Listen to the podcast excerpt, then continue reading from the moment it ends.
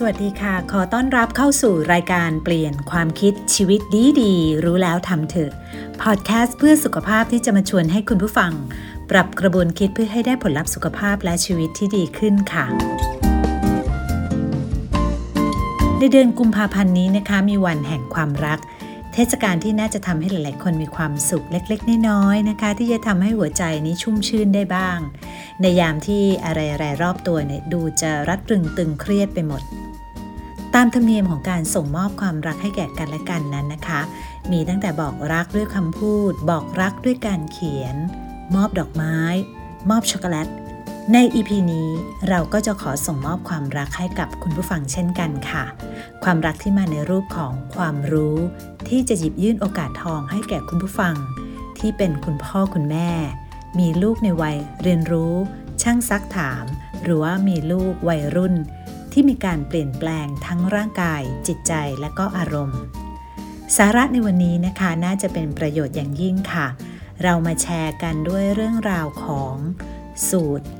5 3 7 เปิดโอกาสทองคุยเรื่องเพศกันค่ะ คุณผู้ฟังคะเมื่อเร็วๆนี้นะคะ ได้มีโอกาสอ่าน booklet เล่มเล็ก ๆ เล่มหนึ่งค่ะ เป็นคู่มือที่หลายฝ่ายเนี่ยร่วมมือกันจัดทำขึ้น ทั้งสสส และก็ภาคีเครือข่ายทางวิชาการนะคะ โดยเฉพาะคลินิกวัยรุ่น คณะแพทยศาสตร์ โรงพยาบาลรามาธิบดี ที่มีแพทย์หญิง จิราพรอรุณากูล กุมารแพทย์เวชศาสตร์วัยรุ่น เป็นผู้เชี่ยวชาญการให้คำปรึกษาเรื่องเพศ ปรับความเข้าใจของผู้ปกครอง มาเป็นคนที่รวบรวมเรื่องราว ในคู่มือเล่มนี้ค่ะ คู่มือเล่มนี้ ชื่อว่า โอกาสทองคุยกับลูกเรื่องเพศ อาจจะเผยแพร่มาสักระยะหนึ่งแล้วนะคะ สาระในเล่มเนี่ยเป็นแนวทางที่เป็นประโยชน์อย่างมากทีเดียว EP นี้จึงขออนุญาตนำมาย่อย มาแชร์ให้กับคุณพ่อคุณแม่ผู้ปกครอง เป็นสูตรในการหาโอกาสที่จะคุยเรื่องเพศกับลูกๆของเราค่ะ เพื่อปิดโอกาสผิดพลาดในอนาคต เป้าหมายสำคัญของเรื่องนี้นะคะ คือการสร้างสุขภาวะทางเพศที่เป็นสุข และปลอดภัยของลูกหลานของเรา ที่ควรจะเริ่มเลยตั้งแต่วันนี้ค่ะ คู่มือนี้นะคะได้เชิญชวนให้ตั้งคำถามกับตัวเองก่อนนะคะ ในฐานะพ่อแม่ผู้ปกครองว่า เคยหรือเปล่าที่ได้แต่อึ้งเมื่อลูกหลาน ถามคำถามเรื่องเพศ เชื่อว่าหลายครอบครัวนะคะ คงจะเจอสถานการณ์แบบนี้แน่นอนค่ะ และโดยส่วนใหญ่นะคะ พ่อแม่เนี่ยมักจะอึดอัด แล้วก็อาจจะตอบแบบบอกปัดขอไปที หรือว่าตอบแบบว่ายังไม่ถึงเวลาที่ลูกต้องรู้บ้าง หรือว่าอีกหน่อยโตขึ้นไปก็รู้เอง หรือหนักที่สุดก็คือ เรื่องนี้ไม่ใช่เรื่องของเด็ก แต่น่าจะดีกว่าไหมคะ ถ้ามีผู้ใหญ่ที่เด็กไว้ใจได้ คอยให้คำแนะนำเป็นเพื่อนร่วมทางอยู่ข้างตัว ให้เด็กๆถามได้ตลอดเวลา โดยที่พวกเขา จะได้ไม่ต้องคิดเองคนเดียวค่ะ ตามจริงแล้วนะคะ การที่เด็กสงสัย อยากรู้เรื่องเพศนี่ถือเป็นเรื่องปกตินะคะ ที่พ่อแม่ผู้ปกครองเนี่ยควรจะตื่นตัว ไม่ตื่นตระหนก และน่าจะถือเป็นโอกาสทองจริง ๆ ค่ะสำหรับพ่อแม่ผู้ปกครองที่จะได้ เรียนรู้และเข้าใจเรื่องเพศอย่างถูกต้องไปพร้อม ๆ กับลูกของเรานะคะ keyword สำคัญสำหรับเรื่องนี้นะคะ ถ้ายิ่งได้คุยเรื่องเพศกับลูกเร็วเท่าไหร่ ลูกก็ยิ่งมีข้อมูล มีหลักในการคิด และก็มีทักษะในการดูแลตัวเองได้เร็วมากขึ้นเท่านั้นค่ะ EP นี้นะคะจึงมาชวนกันทำความรู้จักสูตร 537 ที่รายการของเราได้รับความอนุเคราะห์ข้อมูลจากคู่มือ โอกาสทองคุยกับลูกเรื่องเพศค่ะ เรามาเริ่มสูตร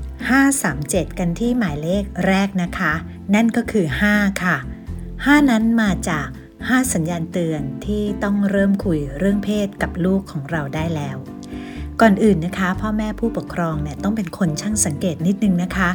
ยิ่งมีลูกที่กำลังเติบโตเรียนรู้ การสังเกตสัญญาณเตือนเหล่านี้ มันคือโอกาสทองในการที่จะคุยเรื่องเพศค่ะสัญญาณเตือนแรกหนึ่งใน 5 นั่นก็คือ เมื่อลูกเริ่มมีแฟน บางครั้งเนี่ยนะคะในลูกสาวเนี่ยอาจจะเจอในกรณีที่ปิดบังโกหกมากกว่าลูกชายค่ะ เคยพบสถานการณ์เช่นนี้ไหมคะ เช่น ลูกขอไปบ้านเพื่อน แต่จริง ๆ แล้วเนี่ยไปดูหนังกับแฟน แต่ลูกไม่กล้าบอกค่ะ กลัวไม่อนุญาต สิ่งที่ต้องระวังนี่นะคะในการรับมือกับกรณีที่ลูกโกหกเรื่องมีแฟนก็คือ อย่าแสดงออกว่าไม่สนับสนุนให้ลูกมีแฟนค่ะ อย่าห้ามลูกในทำนองว่า มีแฟนแล้วเสียการเรียน เพราะลูกเราจะต่อต้านทันทีค่ะ เราอาจจะใช้การตั้งคำถามเชิงบวกกับลูกนะคะ เช่น ช่วงนี้ลูกดูสดใสมีความรักอยู่หรือเปล่า เล่าให้พ่อแม่ฟังได้นะ หรือว่าคนคนนั้นเนี่ยหล่อสวยเท่าพ่อหรือแม่หรือเปล่า เหล่านี้เนี่ยเป็นคำถามเชิงบวก เพื่อจะคุยกับลูกค่ะ และที่สำคัญนะคะไม่ควรกีดกันลูกคบเพื่อนต่างเพศ แต่ควรแนะนำขอบเขตให้เหมาะสมนะคะ เช่น ควรจะพามารู้จักกันบ้าง หรือว่าถ้าไปเที่ยวกับแฟนนี้กลับกี่โมง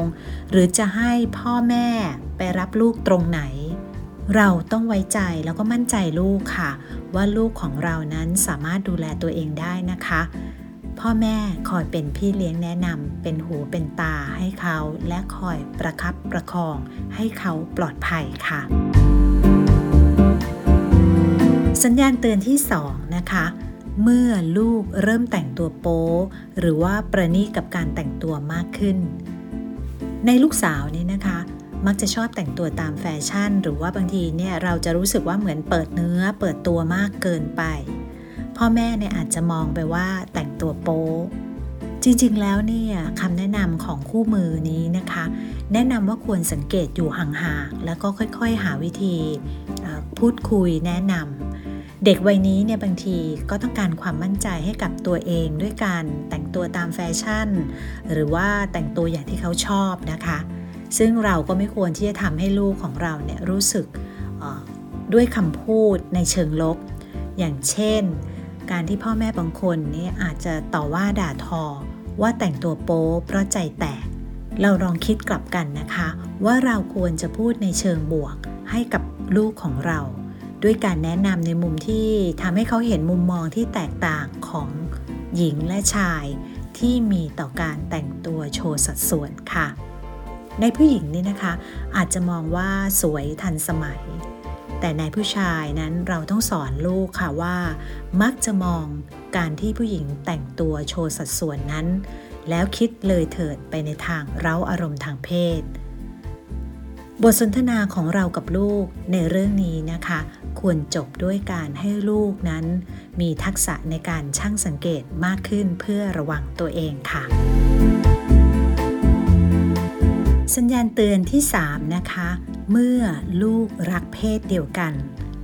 พ่อแม่หลายคนนี้อาจจะรับไม่ได้นะคะ แต่ว่าต้องตั้งสติค่ะ แล้วก็เริ่มเปิดใจยอมรับว่าการรักเพศเดียวกันนั้นไม่ใช่เรื่องผิดค่ะ อย่าไปกังวลนะคะ แล้วก็ไปบีบบังคับแก้ไขเปลี่ยนแปลงลูกหรือว่าไปลงโทษลูก หรือแม้แต่โทษตัวเองว่าเลี้ยงลูกไม่ดี แต่สิ่งที่ควรจะทำก็คือ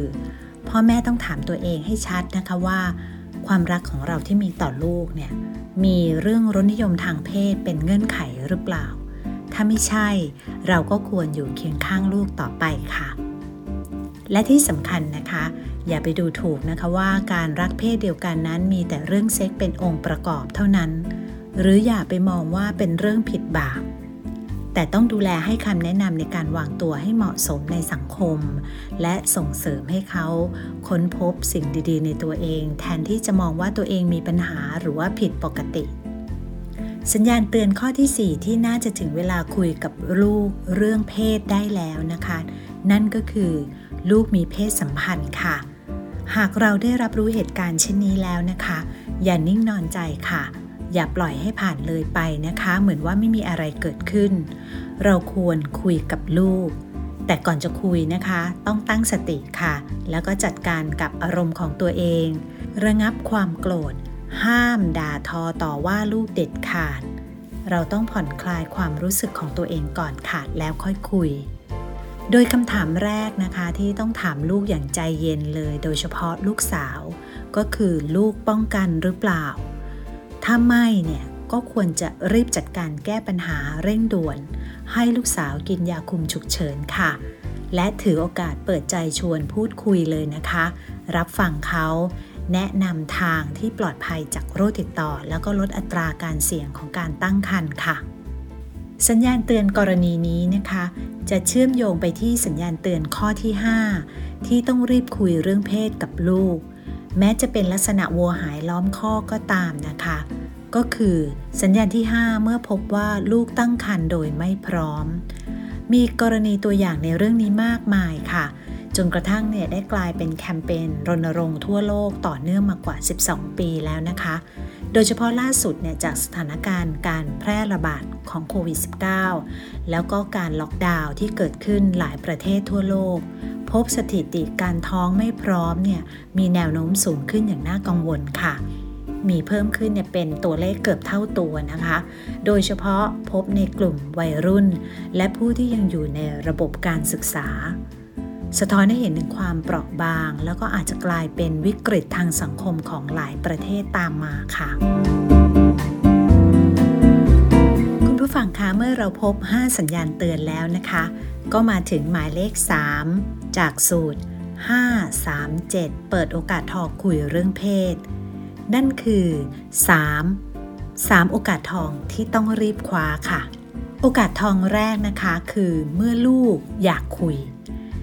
ลูกเนี่ยจะสนใจเรื่องที่เกินกว่าพัฒนาการตามช่วงอายุตามช่วงวัยของเขาไปบ้างเนี่ยนะคะ ก็ไม่ต้องสนใจ ถ้าลูกรู้สึกว่าอยากจะคุยกับเรา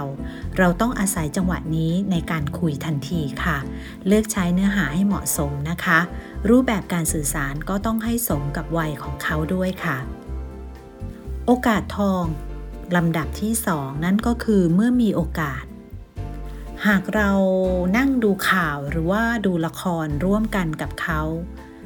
ถือเป็นโอกาสทองนะคะ ที่จะได้พูดคุยในทันทีที่อาจจะมีฉากเลิฟซีนในละคร หรือมีข่าวเกี่ยวกับเรื่องความรุนแรงทางเพศ เมื่อปรากฏอยู่ตรงหน้าในขณะนั้น มันจะกลายเป็นหัวข้อสนทนาที่มีพลังมากค่ะ ที่เราต้องรีบคว้าโอกาสนี้ ได้คุย ได้อธิบาย แล้วก็แลกเปลี่ยนกับเขานะคะ เพื่อที่จะเกิดการเรียนรู้เรื่องเพศไปพร้อมๆกันค่ะ และโอกาสทองลำดับที่ 3 นะคะ ก็คือเมื่อจำเป็นต้องคุย ในบางกรณีถึงแม้ลูกไม่ได้ถามนะคะ แต่ในสถานการณ์ที่อาจจะกำลังเจอความเสี่ยง หรือเกิดเหตุแล้ว หรือว่ากำลังจะมีอันตรายเกิดขึ้นกับลูก ก็ต้องรีบคว้าโอกาสในการคุยไว้ก่อนค่ะ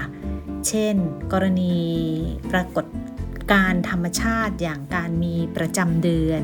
หรือว่าลูกชายเริ่มฝันเปียก โดยเฉพาะเรื่องของการที่ลูกเริ่มมีแฟน เรื่องเหล่านี้ต้องไม่ปล่อยไว้นะคะ ถ้ามีโอกาสต้องคุย และมีความจำเป็นที่ต้องคุยค่ะ ผู้ฟังคะ ก่อนที่จะไปถึงหมายเลข 7 จากสูตร 537 เปิดโอกาสทองคุยกับลูกเรื่องเพศ มีคำแนะนำจากคู่มือเล็กน้อยนะคะ ว่าก่อนที่พ่อแม่จะคุยกับลูกนั้น พ่อแม่ต้องเตรียมตัวให้ดีก่อนนะคะ จะทำให้การพูดคุยนั้นมีประสิทธิภาพมากขึ้นค่ะ ในคู่มือนั้นจึงมีเช็คลิสต์นะคะ เป็นแบบสอบถามให้พ่อแม่ได้ประเมินตัวเองค่ะ ตัวอย่างคำถามก็เช่น มุมมองการให้ความสำคัญในการคุยเรื่องเพศกับลูกนั้น พ่อแม่มีมากน้อยแค่ไหน หรือว่ามุมมองต่อสถานการณ์จำลองต่างๆ ในชีวิตจริง พ่อแม่คิดอย่างไร เช่น เมื่อไปเจอแผงยาคุมกำเนิดในกระเป๋าของลูก หรือว่าไปพบลูกชายช่วยตัวเอง หรือดูหนังโป๊อยู่จะทำอย่างไร หรือเมื่อลูกเปรยขึ้นมาว่าอยากมีแฟน หรือว่าเพื่อนชายที่ลูกพามาบ้านนั้นมีลักษณะตุ้งติ้ง ท่านคิดอย่างไรกับกรณีต่างๆ เหล่านี้ ยังมีอีกหลายสถานการณ์ค่ะที่ทางคู่มือนั้น ได้นำมาทำเป็นแบบทดสอบเพื่อประเมินตัวพ่อแม่เองก่อนนะคะ ซึ่งหากพ่อแม่นั้นตอบแล้วแล้วก็สำรวจคะแนนออกมาเนี่ยก็จะสามารถเป็นตัวชี้วัดได้ว่า มุมมองของพ่อแม่ต่อเรื่องเพศนั้นอยู่ในระดับไหน ทันสมัยหรือเปล่า หรือว่า old school มาก ๆ จนกระทั่งเนี่ยอาจเอาทัศนคติหรือว่ากรอบเก่าๆของพ่อแม่นั้น ไปบดบังการสนทนากับลูกได้ค่ะ ค่ะ เราเดินทางมาถึงหมายเลข 7 นะคะ จากสูตร 537 โอกาสทอง คุยเรื่องเพศกับลูก 7 ที่ว่านี้ก็คือ 7 ขั้นตอนการ warm up ก่อนคุยเรื่องเพศค่ะการพูดคุยเรื่องเพศกับลูกๆของเราอะนะคะ บางทีเราอาจจะไปเปรียบเทียบว่ามันเหมือนกับการที่เรากำลังเตรียมที่จะออกกำลังกาย ก็ต้องมีการ warm up ใช่ไหมคะ warm up แรกนี่นะคะ ที่พ่อแม่จะต้องออใส่ใจก็คือต้องเตรียมความคิดของตัวเอง รวมทั้งความรู้ด้วยนะคะ เป็นเรื่องแรกเลย พ่อแม่ต้องเชื่อมั่นค่ะ ว่าเรื่องเพศนั้นเป็นส่วนหนึ่งของการใช้ชีวิตนะคะ ไม่ได้เป็นเรื่องสกปรก แล้วก็ต้องเตรียมความรู้ที่เป็นประโยชน์ ที่ลูกจะได้รับ ทั้งทักษะการพูดเจรจาต่อรอง การปฏิเสธ หากมีใครมาชวน มีเพศสัมพันธ์ แล้วก็รวมทั้งวิธีป้องกันตัวเองด้วยค่ะ วอร์มอัพขั้นที่2นะคะ คือการเตรียมใจ พ่อแม่ต้องผ่อนคลายนะคะ อย่าไปกังวลเกินไปค่ะว่า จะถามลูกยังไงดี กลัวลูกถามกลับแล้วตอบไม่ได้ พ่อแม่ต้องคิดเสมอนะคะว่าจงแสวงหาข้อมูลชั้นเยี่ยมด้วยการร่วมมือกันระหว่างเรากับลูก นั่นคือ the best ค่ะ วอร์มอัพขั้นที่ 3 นะคะ ก็คือพร้อมรับฟัง เรื่องที่ลูกพูดอย่างตั้งใจในทุกเรื่อง เราต้องดึงความรักในใจของเราออกมานำทางการพูดคุยกับลูกค่ะ เมื่อใจมานะคะ สีหน้าแววตาก็จะแจ่มชัด จริงใจ น้ำเสียงก็จะอ่อนโยนแล้วก็อบอุ่น จะทำให้ลูกรับรู้ได้นะคะในทันทีว่า เขาสามารถไว้วางใจเราได้พันเปอร์เซ็นต์ค่ะ warm up ขั้นที่ 4 นะคะ ถ้ามีเวลาล่วงหน้าเยอะๆเนี่ย เราควรต้องเรียนรู้โลกของลูกเราล่วงหน้าค่ะ เพื่อที่จะได้หาคำตอบที่ใกล้เคียงกับโลกของเขาให้มากที่สุด เด็กวัยเดียวกันนี้นะคะ อาจมีการรับรู้เฉพาะตัวที่ต่างกันค่ะ มีโลกที่ต่างกัน เราจึงไม่สามารถที่จะใช้คำถามหรือคำตอบเดียวกับทุกคนได้ ดังนั้นจ้องเฉพาะเจาะจงกับโลกของลูกเราค่ะ วอร์มอัพขั้นที่ 5 เราต้องเตรียมข้อมูลพอดีพอดีนะคะ ไม่ยัดเยียดข้อมูลให้เขามากเกินไป เพราะการที่เราทำเช่นนั้นเนี่ยมันจะทำให้เรื่องเพศกลายเป็นเรื่องน่าเบื่อ เหมือนวิชาเรียนไปเลยทันทีค่ะ มาถึงวอร์มอัพขั้นที่ 6 นะคะ พ่อแม่ต้องเตรียมเทคนิคการถามแบบเปิดกว้างค่ะ อาจจะสมมุติให้เป็นเรื่องของคนอื่น ไม่จู่โจมหรือว่าเจาะจงให้เป็นเรื่องของลูกมากเกินไป และวอร์มอัพขั้นสุดท้ายนะคะ ขั้นที่ 7 ฝึกเรียนรู้กฎเหล็กที่เรียกว่า 2 ไม่ ไม่แรกคือไม่ล้อเลียน และไม่ที่สองคือไม่ขู่ค่ะคำว่าไม่ล้อเลียนเนี่ยนะคะ ตัวอย่างเช่นไม่ล้อเด็กชายที่เรียบร้อยว่าเป็นตุ๊ดหรือกระเทย หรือไม่ส่งเสริมให้เด็กเล่นบทบาทสมมุติเรื่องเพศเพื่อให้ผู้ใหญ่ขบขัน เช่น ยุให้เด็กผู้ชายไปกอดหอมแก้มเด็กผู้หญิง หรือให้ทำท่าล้อเลียนผู้หญิง การทำเช่นนี้เนี่ยนะคะจะเป็นการบ่มเพาะให้เด็กละเมิดสิทธิผู้อื่นค่ะ ซึ่งจะนำไปสู่ปัญหาความรุนแรงทางเพศได้โดยที่เราคาดไม่ถึงเลยทีเดียวนะคะ ส่วนอีกไม่หนึ่งนะคะ นั่นก็คือไม่ขู่ ต้องไม่ขู่ลูกเรื่องเพศค่ะพ่อแม่ต้องระวังมาก ๆ นะคะในเรื่องนี้ เพราะการที่เราพยายามปกป้องเขาจากอันตรายทางเพศ ด้วยการเลือกใช้การขู่เพื่อให้ระวังตัว ถ้าเราทำบ่อยครั้งเข้าเนี่ยนะคะ อาจทำให้ลูกของเราเนี่ยขาดความมั่นใจจนถึงกับปิดกั้นตัวเอง ออกจากการหาข้อมูล ป้องกันตัว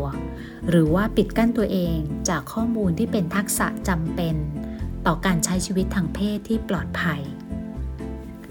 สิ่งที่ควรทำสำหรับพ่อแม่นะคะ ก็คือการอธิบายอย่างตรงไปตรงมาค่ะ กระตุ้นให้ลูกของเราเนี่ยคิดวิเคราะห์จากสถานการณ์รอบตัว บ่มเพาะให้เป็นนิสัยเลยนะคะว่า ความปลอดภัยจะเกิดได้ ถ้าเราแสวงหาความรู้ข้อมูล ประเมินวิเคราะห์ และเตรียมตัวเป็นอย่างดีค่ะ และทั้งหมดคือสูตร 537 เปิดโอกาสทองคุยเรื่องเพศกับลูกนะคะ ใน EP หน้าเนี่ยยังมีภาคต่อในเรื่องนี้อยู่นะคะ ชวนกันมาร่วมวาง action plan พูดคุยกับลูกของเราให้เหมาะสมกับช่วงวัยของเขา ในอีพีนี้จึงขอขอบคุณข้อมูลจากคู่มือโอกาสทองคุยกับลูกเรื่องเพศ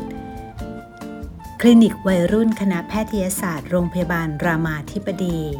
ข้อมูลจากแพทย์หญิงจิราพรอรุณากูล กุมารแพทย์เวชศาสตร์วัยรุ่น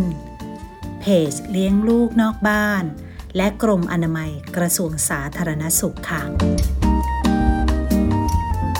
ขอขอบคุณสำนักงานกองทุนสนับสนุนการสร้างเสริมสุขภาพหรือสสส และมูลนิธิสถาบันพัฒนาการเรียนรู้ ผู้สนับสนุนรายการภายใต้โครงการพัฒนาและส่งเสริมความรอบรู้ ด้านสุขภาพในองค์กร